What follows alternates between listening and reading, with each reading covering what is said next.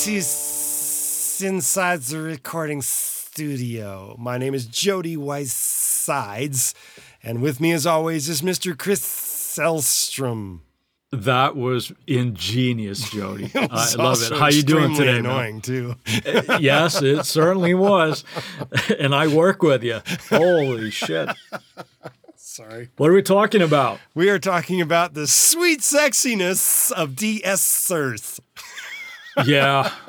I You're certainly need to hope run the it- de-esser that I use on this podcast will help that. Yeah. A de-esser is one of those things that it's not super fun to talk about or even to buy, oh, I got a new de-esser. Ooh, that's cool. That's You the first thing I call you about every week. Exactly. Hey, have you check heard out this new de-esser. de-essers? Yeah. Yeah. Uh, but it is a tool that we don't miss until we really need one. Damn straight. And Not going to argue that point at all. yeah. No, because it just like the intro to this podcast, this episode, right? Yeah. That's supremely annoying. you know? And I wonder how many people have already turned the podcast off and like, I'm not listening to this episode now. yeah. Oh my goodness. Can you hear the way he did that intro this time? That That's was so lame. if people are unaware of what a de-esser is and what a de-esser does, it essentially, for the simple terms, is like it listens for those S's and attenuates them. And it kind of evens them out the performance somewhat. The first question might be, well, why wouldn't I just use an EQ, Jody? You can, and this is how de-essing actually came about in my understanding of recording history.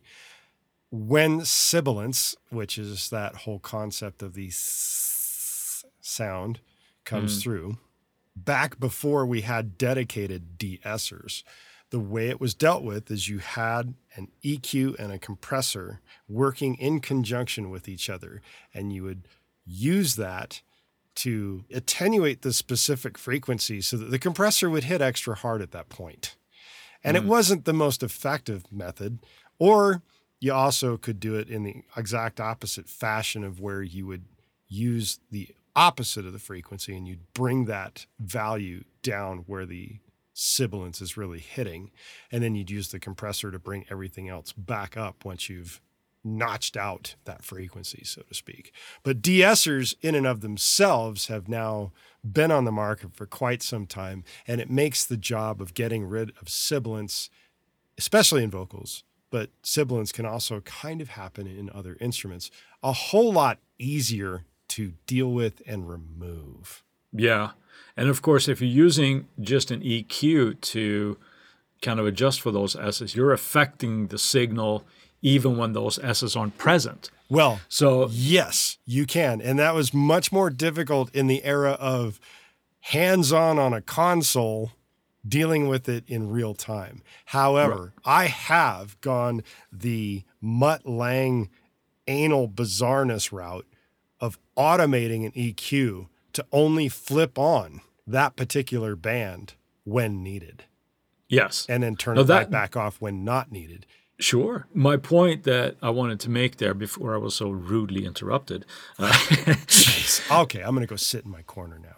go sit in your corner is that this noise happens at 2.2k let's say just to have a value right now if you're attenuating that just on an eq and statically have it sitting on your track then you're of course you're affecting the sound of that track throughout even when these s's aren't present Right. so just like you described there you could do it with an automation where you just can activate that band as that happening but that's effectively what a de-esser does for you.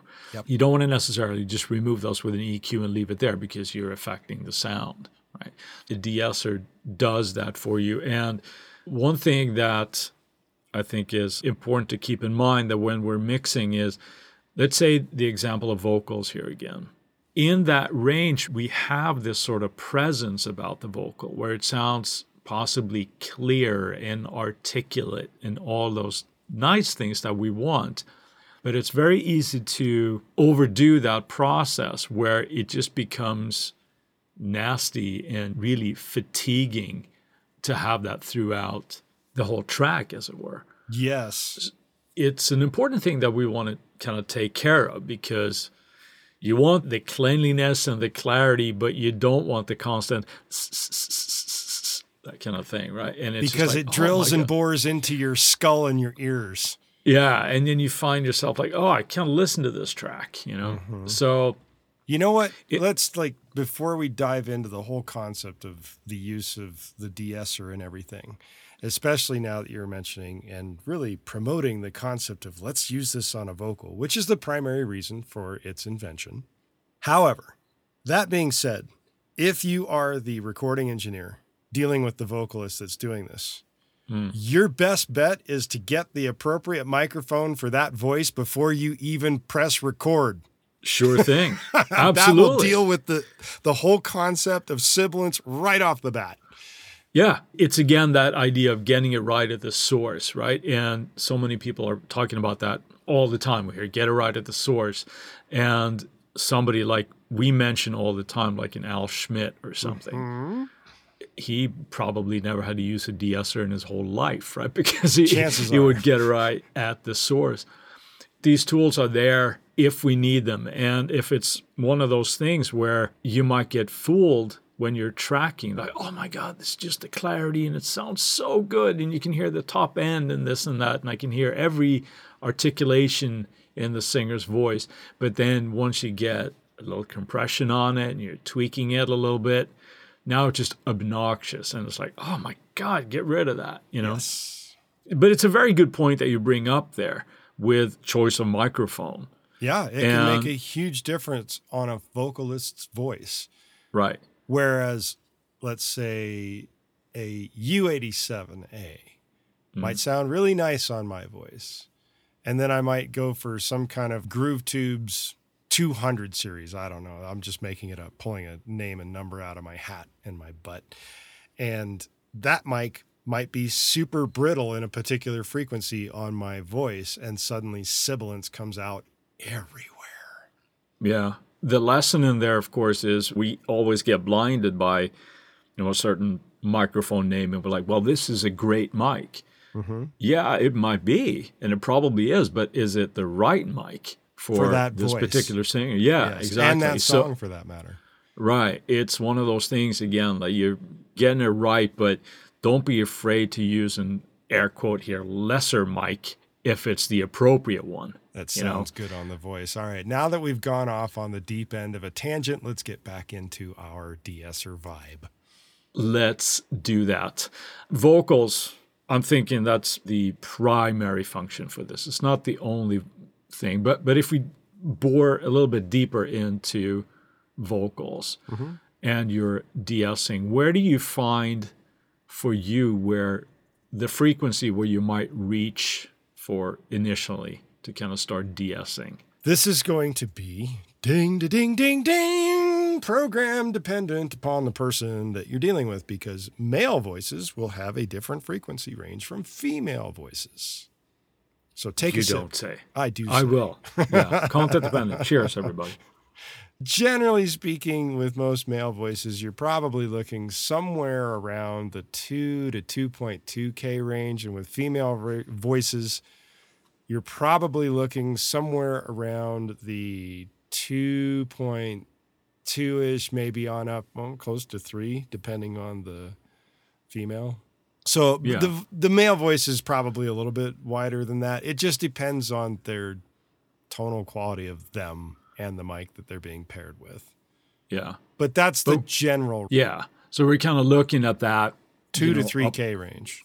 Right. I would say, well, depending on some use, but the vocal, you're right. That that's about that range, and you you'll have to, depending on which de-esser that you're using, you'd have to probably sweep a little bit up there and just listen to to see that you're affecting the, the appropriate range. range. Yeah. Now, there's another point of nastiness that can happen, and this also relates to multiple instruments other than the voice, and that is right around the 4.1 K range. That yeah. is just a shrill, nasty area for pretty much everybody's listening unpleasure. It's very piercing, isn't it? It's Yeah. a very piercing frequency. If there's a problematic area in a particular recorded track, that's also another one where you want to look at and it's like, hey, is that where that sibilance is really killing my ears? if you're using a de-esser, it can also be very tempting to overcook the attenuation that we do. Oh yeah. So don't be too aggressive with it. You have to obviously just use your ear. It's always the right thing to do. Are you saying it- salt to taste? yes, exactly. Yeah, and be careful with the garlic. It's tempting to perhaps just, oh, I just want to pull that out all the way. But now you can lose some of that clarity and you can just make the tracking question sound really unnatural. So, Especially if you're going along and there's a certain amount of clarity going on in the vocal, and then you hit the s- sound of the sibilance and it suddenly gets very, very dull for a moment. yeah. It can be very obvious. Absolutely. We have to be careful. Use with care, but it really does a huge difference on, your tracks. Now, on a technical tangent here, when you place a de-esser on, let's say we're talking vocals here, where in the chain do you place your de-esser? Do you do it after the processing, uh, compression EQ? Do you do it before? Do you do it both? What do you do? It will depend on the program, but 90% of the time I'm putting it as the first thing in the chain Mm, yeah. so that I'm not dealing with a ton of other processing on the actual sibilance. It just, to me, makes it a lot easier to deal with.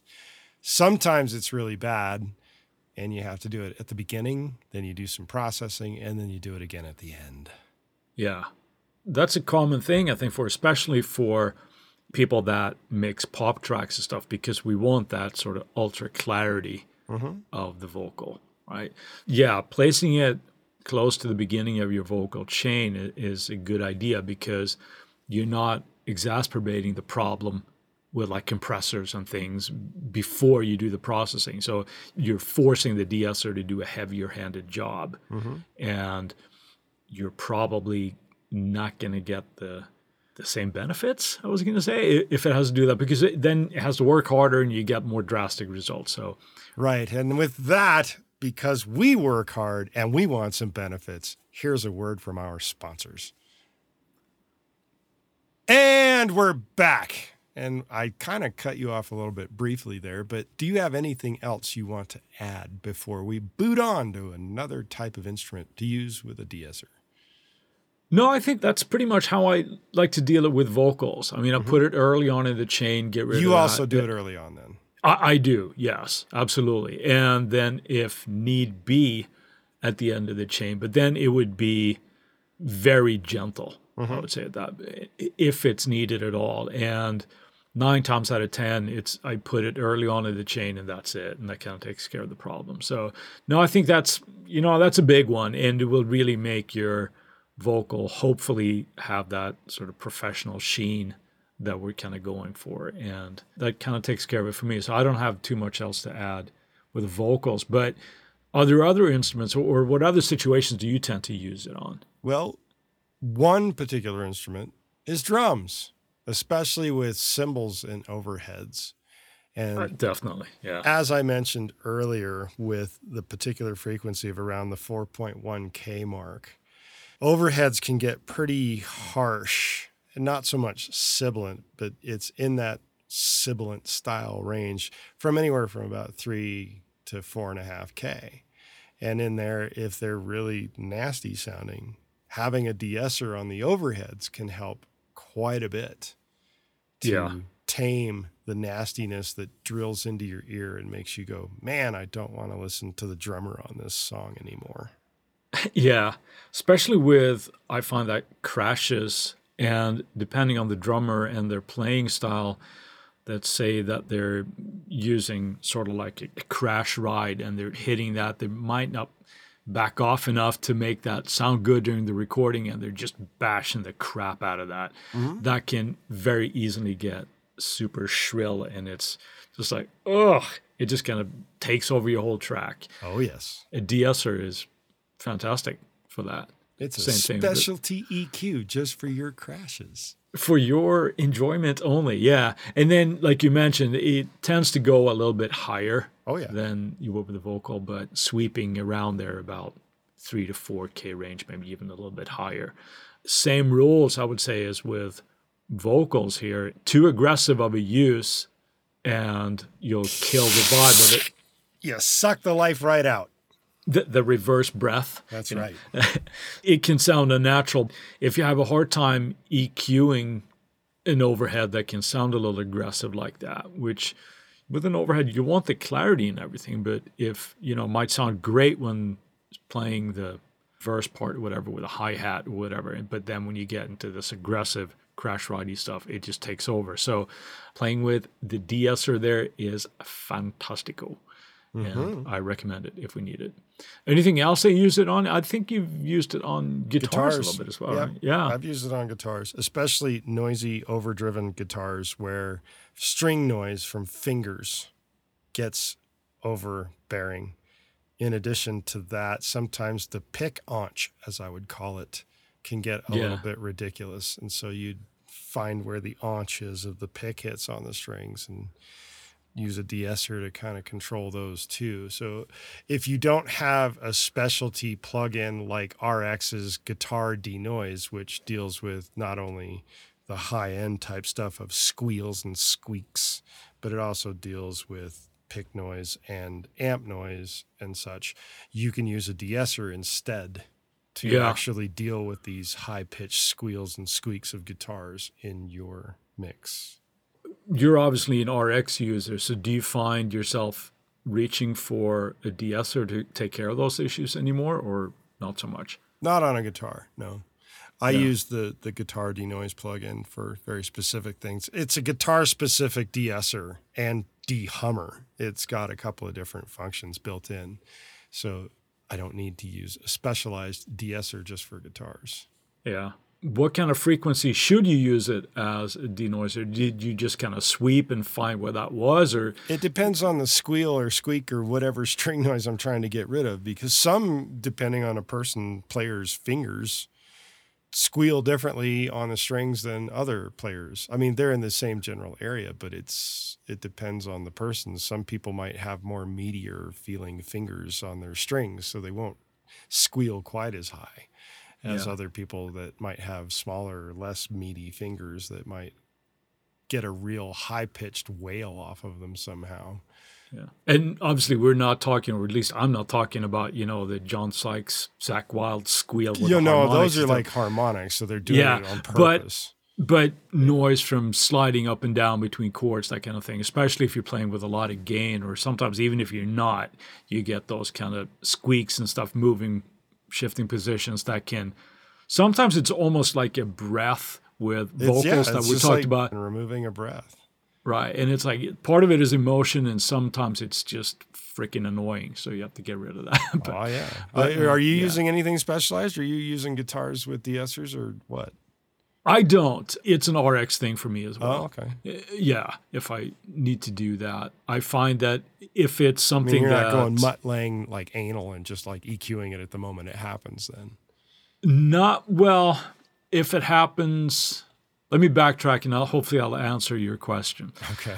I tend to be so anal about that when I'm tracking. If it's me tracking and playing, Uh huh. that I get hyper vigilant. So I try to capture that and knock that shit out while I'm tracking. Right. Whether it would be audible in the mix or not, I'm like, nope, do that again, do that again, that type of thing. Do you ever make yourself or another guitar player oil the strings to prevent that as well? No, I haven't gotten that crazy. Okay. I, that's a trick I actually learned from uh, a long time ago from a producer called Peter McIan, Mm-hmm. who used to work with men at work and things like that. But he did a seminar one time I attended, and he said, "Yeah, I always have like a bottle of Wesson oil sitting next to me, and, and uh, if it's too bad." yeah. But but one thing I found with that though is it tends to be more often than not just there's just too much gain on the amp, too much distortion, you know, and, and it gets like super sensitive. And of course, for certain extreme types of music, you have to have that kind of gain to get the sound. But then really pay attention to these. But long-winded way of answering a question, I don't really use a de-esser that way. I try to capture it at the source. Yep. And if there's something when I'm getting it from somebody else, it's an RX thing for me. where I try, tend to go for that. Gotcha. Well, now that we've actually plugged RX as a way to remove some kind of specialized yeah. de-essing on guitars, what are your favorite de-essers for actual de-essing? Well, as of the recording of this podcast, and I mentioned this a couple of weeks ago as my Friday find, I'm really liking the DS from, or the FGDS from Slate. The new it's one that fantastic, they just released a little while ago. Yeah, and, and I believe it, it's it's a recreation of an old DBX compressor or a DSer. I'm sorry. Right. But that works great. You know, I, I, don't necessarily like the phrase, "Oh, it's easy to use," but it is really easy to use. because I think usually when you talk about easy of or ease of use or making it easy of use, it just means limited control. Sure. Yeah, I like that one a lot. It it works really really great. I did it on a mixer with some vocals just this past week, and that was awesome. Look Another one I like that's sort of part of the Slate bundle, but it's a plugin from Eiosis called the E2 mm-hmm. de-esser. That was my de-esser of choice before I got this one. That one's Again, kind of like the Swiss Army knife of de-essing, isn't it?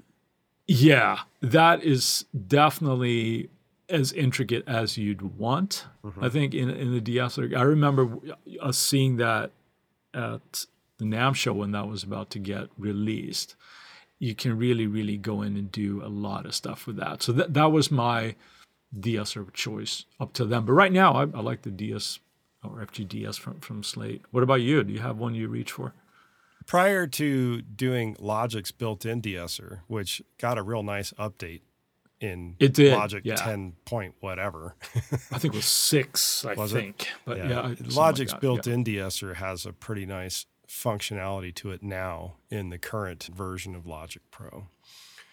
Some of the others that I've used is the Universal Audio Precision de-esser, which is also a very nice de-esser. And with the name Precision, you get the impression that yeah, that thing does its job quite well.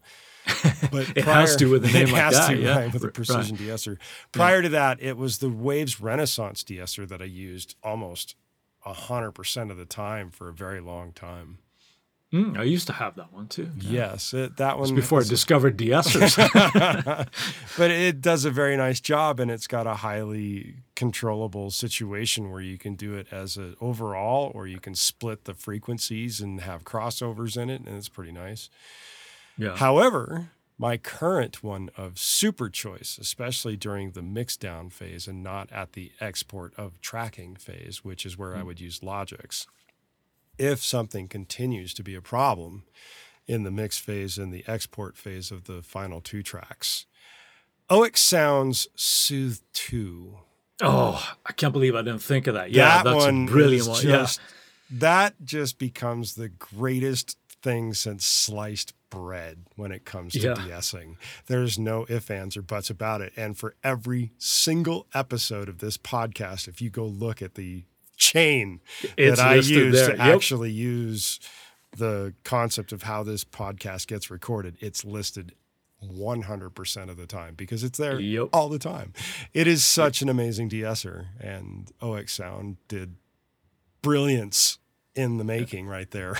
Isn't that the, the mark of a truly great de-esser? Like you don't even realize that you're using it and you have it. Yes. You know, it's just so good. It just does what it does. It does what yeah, it does, that, and it does yeah, it very well. and it's not one. just a de-esser. I mean, you can use it no. in a de-essing capacity for all kinds of things, but that one is like the de-essing god of choice for me is the Soothe. Yeah, because there again, flexibility with that one, right? It's, it's, not just like one knob. It, yeah, yeah. It's um, I really need to dig deeper in into the manual of that one because it's one of those things that it just you pull up a preset as a starting point and it does its job. It's like okay, well that was easy. You don't really have to dive in that really heavily into it. Right, and but, it's quite um, possible that obviously the joke of me doing all that sibilant type crap at the beginning of this particular episode, Soothe 2 may actually deal with a grand portion of it, although it might still sound obviously very annoying with the way I did it, but it won't be as bad as what we just heard when we actually tracked it. so then the joke is lost on us. A little bit, yes. yeah. Well, let's let's hope. But if that intro didn't make sense, now you know the reason Now you know why. the reason why, yes. Right. Anything else you want to add about the wonderful world of de-essers here, Jody? No, just be judicious with it is the best way of saying it. That's all I'll say about it. If you get Judicious way too heavy, and careful. uh, Yeah. judicious and careful. If you get way too heavy handed, like I said before, it could cause the track to actually sound like it's getting dulled out rather Yeah. than just being dealt with and not being overpowered. That's all I can say about that. Yeah. And it is one of those tools, again, just to say, to wrap this up, like I said the top of the podcast there, it's one of those things that you don't really think about until you really need it. Mm-hmm. And the difference that it makes to it is, I mean, it's. It's not sexy at all, but it is vital to have in your in your tool chest a good de-esser. Oh, yeah. And with that, let's move on to our Friday finds. Chris, what Woohoo. have you got today? Well, I believe it was last week or maybe it was the week before, but I mentioned this artist Venus Theory. Yes. And through his channel, I discovered a wavetable synth from a company called Vital Audio. Dun, dun, dun. And the synth is called Vital. Well, how about Imagine. that? Imagine that. What a coincidence. so right? But it is a wavetable synth and it's really, really good at doing a lot of things in my workflow. And I'm just, you know, at the top of the iceberg with this. It is more from a sound design and experimental type of, of a synth. Mm-hmm. It's not there to sound like a mini Moog or Prophet 5 or anything like that. This is for me strictly experimental and it's really really cool. I'm just digging into it. And what's really awesome about this as well is that there's a free option. Hmm. Now, limited option, but it is free option so you can try it out. If you really like it, there are paid levels as well. And if you like it, you should do that because it is almost criminal by the person that built this that it actually offers a free version because it is really, really, really cool. So that is my find for this Friday, Vital by Vital Audio. Mm-hmm. And what about you, Jody? What do you got for us? Well, I'm on like this bizarre brainwave frequency of you because I'm also going with a synth plugin as well. yes. This one is by a company called Fabric 70, and they've released a free synth called Explorer. Wow. It has Okay. four oscillators to it. Mhm. And the first three, oscillators one, two, and three, can each access a sine, a triangle, a sawtooth, and square type waveforms. And oscillator four is reserved for straight up noise. There's also a wave shaper and other filters that are typical on pretty much any synth plugin that you can get at this point. That also has LFOs to it, so you don't have to go get something like uh, LFO tool? LFO tool, yes. You don't need that because it's got built-in LFO shit. So yeah, plus various envelopes and such. But the great thing about it is, as I mentioned, it is free, and you can't be hopefully free if you need a synth. Hopefully it sounds good too, right? But I'm sure it does. Damn straight. While we've got your attention, we ask that you go to insidetherecordingstudio.com and sign up for our mailing list. Doing so will get you weekly reminders about the Tuesday tips when they come out, and we'll make sure you don't miss any future episodes of the podcast. Send us an email at goldstar, G O L D S T A R, at insidetherecordingstudio.com with the word de-esser. And you'll get something cool back in your inbox. If you have a topic or a suggestion for Chris and I to explain in a future episode, contact us at the contact page and we'll put it into consideration for a future episode. With that, I'll say, see you next week. Talk to you later, Jody. Thank you so much for listening, people.